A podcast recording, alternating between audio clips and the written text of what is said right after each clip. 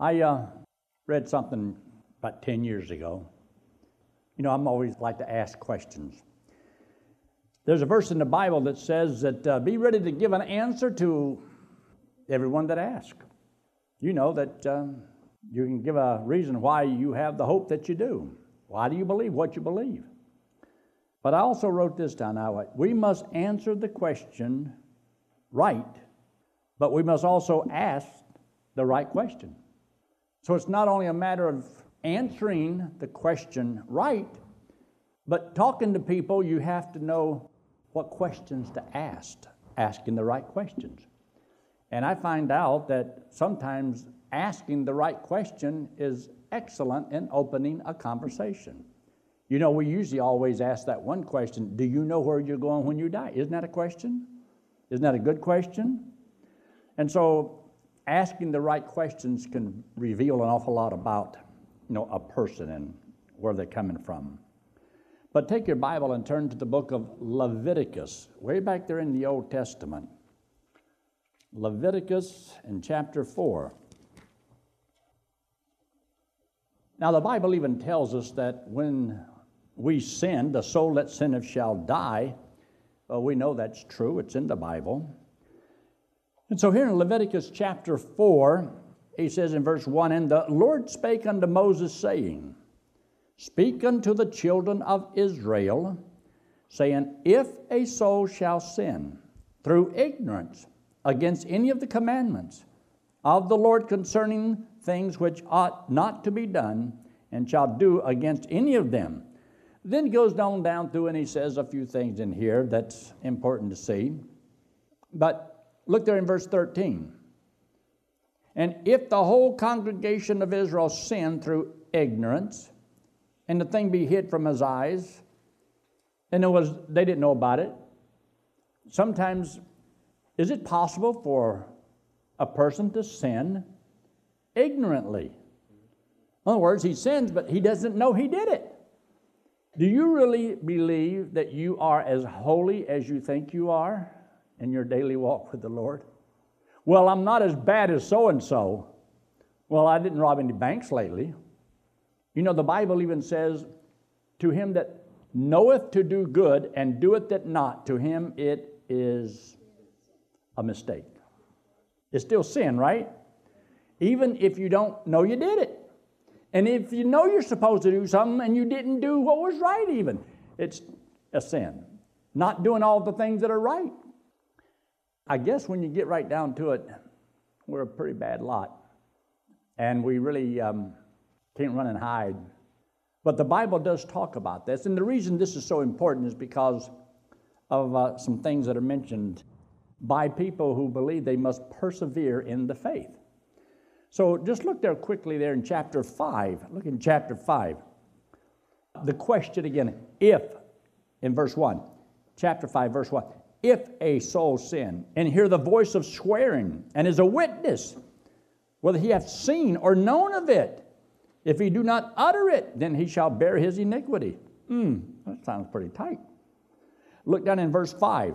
And it shall be when he shall be guilty in one of these things, that he shall confess that he hath sinned in that thing. So that's 1 John 1 9, which is naming what it is and admitting to the Lord the problem. Uh, look there also in verse 15 of Leviticus chapter 7. If a soul commit a trespass and sin through ignorance, he still did it, and so he's still supposed to bring uh, an offering for even sins that were done, but you didn't know you even did it. And so you have all kinds of sin presumptuous sins, hidden sins, secret sins, and uh, sins that you do deliberately. There's all kinds of sins. We're really a, a bunch of sinners. We probably do a lot more sinning than we think. It's just that we're ignorant of them or don't consider it to be that bad. Look at in verse 17. Verse 17 says, And if a soul sin and commit any of these things which are forbidden to be done by the commandments of the Lord, though he wist not, he didn't know it, yet he is what? Hmm. I guess this is where they say ignorance of the law is what? Hmm. Now, You say, well, why is this important? Well, whenever somebody says you have to turn from your sins, you think there might be a problem with this. If you just understand what we just said, and then you tell a lost man he has to turn from his sin, we got a problem. So, look at some of the questions that we have here. And I, um, I like getting ideas and so forth from different sources, but I love to re edit and add in a lot of questions that I have of my own that I like to put in. But if you must persevere in the faith, how do you know when or if you are saved? Isn't that a good question? It was over at the homeschool convention. I kind of walked around a few booths, and there happened to be somebody from R.C. Sproul. And they had one of their fellows there. And so I asked them that question If you must persevere in the faith, how do you know when or if you are saved? And he said, Well, I, I, I don't think this is the place to discuss this. I thought it was an excellent place to discuss it. If you, if you know the answer, I mean, if this is what you're basing your salvation on, shouldn't you at least have an answer? Doesn't it bother you at all? If you must, how do you know you have or are or will persevere in the faith? So, when do you know you're really saved? Isn't that a good question? Exactly. When do you know you're really saved? At what point? Or do you know you're really saved? Or must you look and see whether or not are you persevering in the faith? What if you have a down day? Oh, doesn't that throw a cog in the wheel? So, number one, how do you know when you've really believed?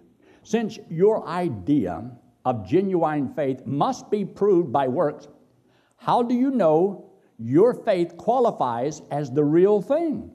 since you can always do more. Don't we always believe, well, I could have done better? Well, I could have done better. Well, whenever you have to persevere in the faith, do you have to do your best or pretty good or just good or not so bad? I mean, what is the level? If, well, I could always do better, then all those things that you have done doesn't count if you can do better. I mean, at what point can you say, now, that proves I've got genuine faith? And then, if they don't continue in the faith, they must question and doubt their own salvation. But look at the next statement. What is it that really saves you anyway? Your faith or Jesus, who is the object of your faith? Because some believe that they're saved as long as they have faith. But when I no longer have faith, then I'm no longer saved. Can you believe there's people that like that? So they're not really trusting Christ, they're trusting their faith. And it's their faith they're trusting in instead of the person, which is the object of their faith. Let us see how can your faith be validated when your feelings and experiences are always fluctuating? Think about it for a moment. Isn't it true that we fluctuate a lot? We have good days, bad days. We feel good, we feel bad. Well, if you're basing your salvation upon how you feel, okay, if you have different moments of how you feel, are you saved, lost, saved, lost, saved, lost, saved, lost? Well, which one do you use to determine you are, and which ones do you determine, well, I'm not, based upon how you feel at the moment? Well, I feel like I'm doing pretty good. Well, I'm not doing so good. And then you stop and think, okay, what about all these verses that talks about the sins you commit that you're ignorant of. If you must turn from your sins and all of your sins, well, that, would that include those sins that you don't know about? But what if you have committed a lot of sins, you didn't think it was a sin, and you didn't confess that? Do you see a problem? I think there might be a little problem there. Look at the next statement. If Christ is the object of your faith, Shouldn't you validate your faith only by whether it rests in Him? Shouldn't it be that you can know that you're saved because you're trusting only in Christ? You believe that He is necessary, but do you believe He is enough? If He is enough, why can't I know that I'm saved because of what He said? Why do I have to add something to what I believe like my works that fluctuates. So, where's my security going to come from? Is my security coming from what the Lord did for me or what I do for the Lord? So, if it depends upon me, that's works for salvation. Did you know there's some people who cannot see that? They just can't see it. Number two, how do you know when you, you're thoroughly repented? Since you have or are not conscious of every sin, what if some sins are overlooked and not repented of? Are you still saved? If you have to turn from your sins. And how many of your sins? How thoroughly do you have to do this? And completely or just a little bit? You're trusting in something that's nothing but sand. It shifts, it moves. There's no stability. It causes a lot of questions. Look at the next statement. At what point do you think you've adequately repented? When your attitude changes about your sin? When you resolve to change your conduct? When your conduct actually changes? when you make restitution or ask for forgiveness, when you are sure there will be no repetition of the sin? How do you know when you have really turned from your sins? When you decided to, or when you actually did it? So you have to wait until you've actually turned from all of your sins in order to be saved because I've got to turn from my sins. You see, the problem that people have, you know, I've had people say, well, you know, just believing is too easy. You've got to do more than just believe. But I believe that's all you have to do because that's all that Jesus said you had to do. Uh, I do want you to see this verse. Look there in the book of Luke, chapter 3. The Gospel of Luke in chapter 3. Luke chapter 3. And look in verse 7, first of all, you know that John the Baptist is uh, preaching the baptism of repentance, that if you believed in Jesus, then you were baptized in water. Water didn't save you, didn't wash away sins, but it just showed you believed what he said about Jesus, that he is the one. And he is the one that was going to baptize you with the Holy Spirit. But he says here in verse 7 Then said he to the multitude that came forth to be baptized of him, O generation of vipers, who hath warned you to flee from the wrath to come. Bring forth therefore fruits worthy of repentance, and begin not to say within yourselves, We have Abraham to our father. For I say unto you that Abraham, or that God is able to, with these stones, raise up children unto Abraham. Now, if a person trusts Christ as Savior and he's got genuine faith, why does the scripture have to tell somebody to bring forth fruit meet for repentance if it's automatic? Something that's automatic ought to be automatic. Shouldn't have to tell somebody how to live if it's automatic, if it's guaranteed. Well, if you're really saved, you will. Well, good. That means you don't have to tell anybody how they have to live or what they should bring forth. Shouldn't that be automatic? But they can't see this, they cannot see it. Look of how many scriptures it tells a Christian what to do, what not to do, how to think, all these things, how to walk. Well, if it's all true what they're saying, that is the perseverance of the saints, you will do all of those things. If you're really saved, you'll do all of those things because then it ought to be automatic if you're genuine. But evidently, it must not be true. It is not true that you have to persevere in the faith to be saved or to prove that you're saved. I do believe that it's a good thing for children of God to maintain good works because it's good and profitable unto people, to the ones you reach and to yourself. But you don't have to. That's the thing. Must I? There's certain things in the Bible that says you must be born again. But it doesn't say you must live a good Christian life. Now, in Titus in chapter 2, it says, The grace that bringeth salvation that hath appeared unto all men, teaching us that we should live godly, and so forth. Now, we should, but you don't have to. You might not. But how we should live doesn't mean I must live. I must persevere in the faith. No, I don't. It would be great if we all did. I don't have to turn from sin, but it is the will of God that God's children depart from iniquity. But that's not to be saved, that's not even to stay saved. And it doesn't even have to prove that you're saved, but it is something that we should do as God's children, but that's because I love Him for what He's done for me. Now, look at the next statement. Number three. How do you know when you've completely committed to the Lordship of Christ? You must make Christ the Lord and the Master of your life. All right, question. How much commitment is enough to secure your salvation? I mean, a little commitment? How dedicated do I have to be? I mean, totally dedicated? Well, you've got to go to church, you've got to read your Bible, and you have to pray, and you have to give money, and you have to well, wait a minute now. What if you go to the wrong church? What if you didn't give enough money? What if you didn't pray enough? So, is it possible that you could do all of those things, but you did it wrong? Is it possible to pray and consume it upon your own lust? We just talked about that recently. So, that won't count. You just failed that one. And you got to give. Okay, well, how much you got to give? Well, a quarter. You know, well, whatever. Well, what if you don't give the exact right amount that God wants you to? Whatever that might be. Well, you could fail that. So, where's your security coming from? Well, if you're really saved, you will. Yeah, but what if, oh, I just missed three Sundays in a row?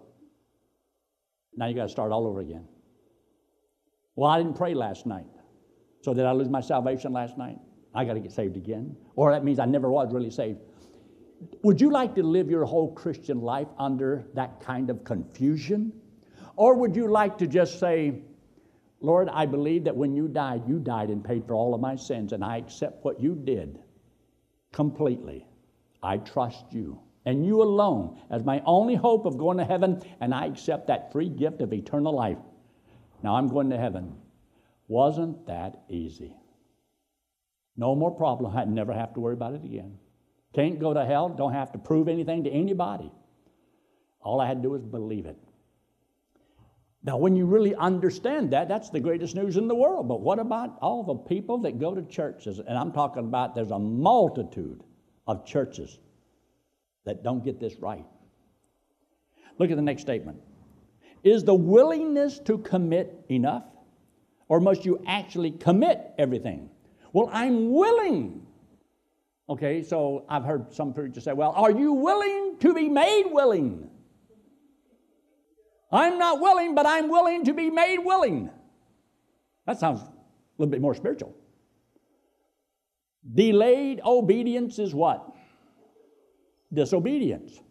So that means that if you want to be saved today, you have to start off today as a mature Christian. You have to go from zero to a 100 in a split second. No time in between because between now and the time you get up there, you have eliminated the growth process in a Christian's life. Because he must do all these things. He's got to stop this, start this immediately. It can't be progressive. Not if you stay true to what you're teaching. It's impossible. Theirs is totally impossible for any man to do. The next statement How would you know what everything involved, especially as an unbeliever? Okay, here's an unbeliever, he wants to get saved. All you got to do is be willing to obey the Bible. Okay. Should he learn the Bible first so that he'll know that he's doing everything the Bible demands? Otherwise, how do you know what you're doing? You don't know what God wants.